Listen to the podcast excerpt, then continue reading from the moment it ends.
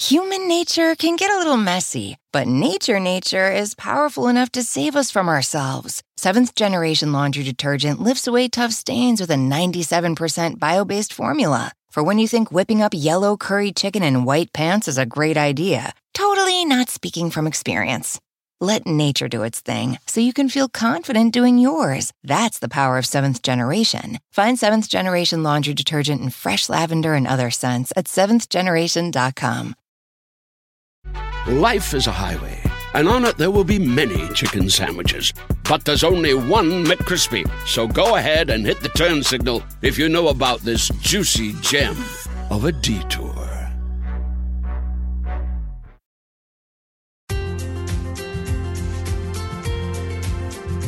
It's another week of the Savvy Psychologist podcast. I'm Dr. Ellen Hendriksen, and every Friday, I'll help you meet life's challenges with evidence based research, a sympathetic ear, and zero judgment. We'll use the best of psychology to help you be happy, healthy, and most importantly, yourself. If there's just no chemistry between you and diets, maybe it's time to break up. Diets make lousy partners they make you feel hopeful at the beginning, like this one will be different, but ultimately leave you feeling bad about yourself. Plus, you keep cheating anyway. To leave it all behind, here are six tips to finally stop dieting. Tip number one give yourself permission to eat all foods. Deprivation is not a force to be taken lightly and self imposed deprivation has both physical and psychological consequences. For instance, I'll bet the day before a new diet, you eat an entire pizza as a last hurrah. Or you might even be triggered by your deprivation rules themselves. Promising yourself, I will not eat chocolate, might set off a chocolate soaked binge. Therefore, break foods out of their good or bad categories, which often get thinly disguised as healthy or unhealthy. When we disallow entire categories of food, like sugar or carbs, rule out, quote, unhealthy foods, or even buy light versions of real food, the foods we deny ourselves take on a sparkling allure and leave us feeling deprived and punished. The solution? Radically accept all foods. If it's edible, you have full permission to eat it. Now, this is not the same thing as saying eat whatever you want whenever you want. We're not doing a real life version of the old joke, I'm on the seafood diet. I see food and I eat it. Instead, what I'm saying is that no particular food is off limits. Now, this rule may make you feel ungrounded at first, especially if you feel like you don't know what to eat without a pre planned diet telling you what you can and cannot eat. So, what will your guiding light be if it doesn't come from a diet plan? This brings us to tip number two, which is eat when you're hungry. If there was only one tip in this podcast, this would be it. Babies and toddlers inherently know when they're hungry and they'll let you know it. And you knew once too, which means you can learn again. It's cliche, I know, but you do it by listening to your body. Rather than eating when the clock tells you or whenever you see something appetizing, listen for signs of hunger. Feeling hungry includes a gnawing sensation in your belly, the beginnings of irritability, a sense of low blood sugar, or a sense of physical lightness or emptiness. If one is starving and 10 is so stuffed you feel ill, you'll know it's time to eat if you're hovering around a 3 or a 4. Signs of satiety, by contrast, include feeling satisfied, content, or subtly full. It's a feeling of hunger neutrality, a hunger Switzerland, as it were, neither hungry nor full. And on our 1 to 10 scale, your body is ready to stop eating at a 5 or a 6. And I know that seems low, but that's the point. With American portions and highly palatable processed foods, we've learned to think overstuffed means full. Tip number three no deals or compensation. Remember, radical acceptance of all foods when you're hungry. If you find yourself thinking, okay, I'll eat this birthday cake, but then I'll do 10 extra minutes on the elliptical. Or if I skip breakfast, I'll be able to let loose at the buffet tonight. You're not listening to your hunger or giving yourself permission to eat all foods. Deals and compensation drive a deprivation guilt cycle. When you deprive yourself, you feel righteous, disciplined, and, well, miserable, but at least you don't feel guilty.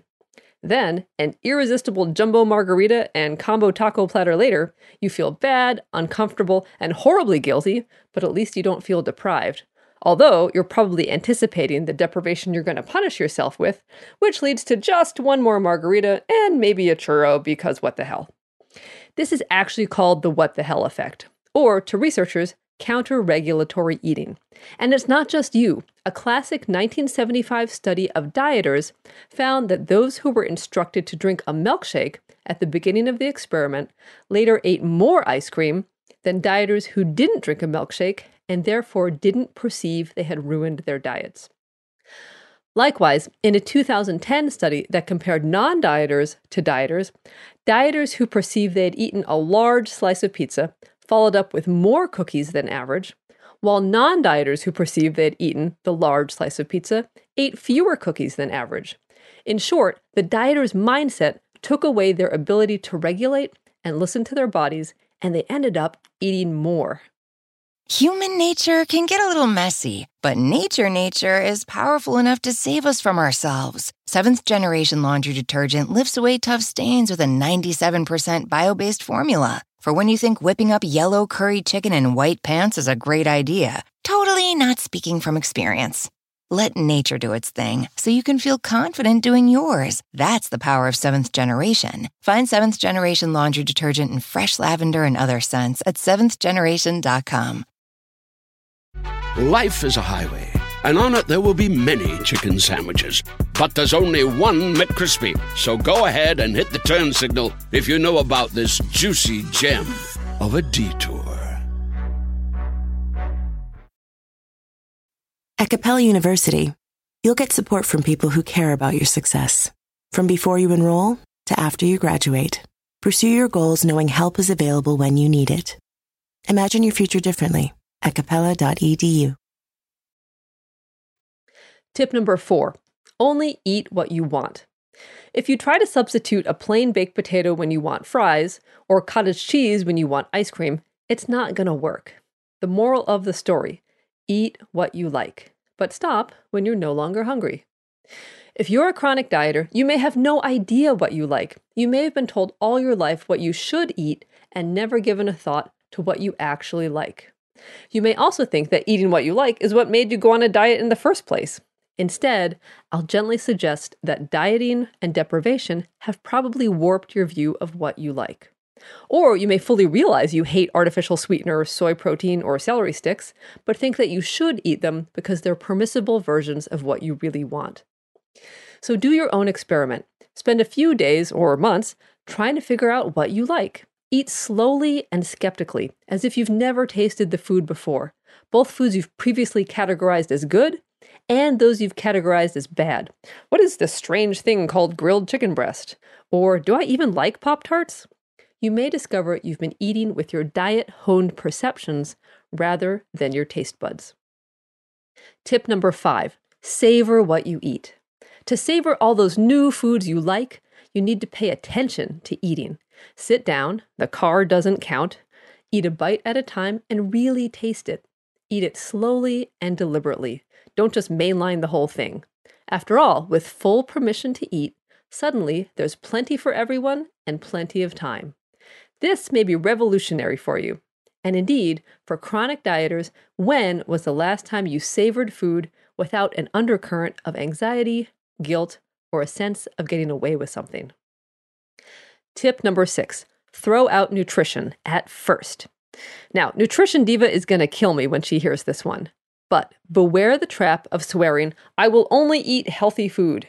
There, you've just put yourself on another diet. A politically correct diet in disguise, but a diet nonetheless. For example, when the author Anne Lamott first started the recovery process from her chronic dieting and bulimia, the first foods she ate were Cheetos, frosting, and M&M cookies for weeks. But she ate those Cheetos slowly and deliberately, and it changed her life. And then she got tired of them. They lost their allure. And eventually, she genuinely wanted oranges, then brown rice, and then sauteed bell peppers.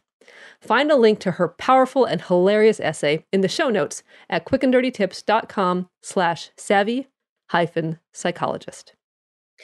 Now, given that it's probably taken decades of chronic dieting to get to where you find yourself today, a 10 minute podcast is not going to be sufficient but maybe it will plant a seed. To grow that seed, an excellent book is the classic anti diet book, Intuitive Eating by Evelyn Tribole and Elyse Resch. Also, any books by Geneen Roth, who's been there, she gained and lost over a thousand pounds before she stopped dieting for good. A book of hers that has good stop dieting guidelines is Women, Food, and God. Still not convinced? Consider this 95% of chronic dieters regain the weight within two years. And a 2007 study at UCLA found that one of the biggest predictors of weight gain was recently being on a diet. Diets don't work. So listen to your genuine hunger, slowly eat what you love, and feel liberated. Time to let that yo yo gather some dust. If you learned something from this episode, let me know by subscribing to the podcast, liking on Facebook, adding me to your Google Plus circles, or emailing a link to someone important in your life. Thank you for listening. I'm Dr. Ellen Hendriksen, and that's it for this week. But a transcript of the episode, references for the studies I mentioned, and the quickly growing archives are always available on quickanddirtytips.com slash savvy hyphen psychologist. And of course, I always say the savvy psychologist is strictly for informational purposes and doesn't substitute for psychiatric care or psychotherapy by a licensed professional. Thank you so much for listening, and I'll see you next week for a happier, healthier mind.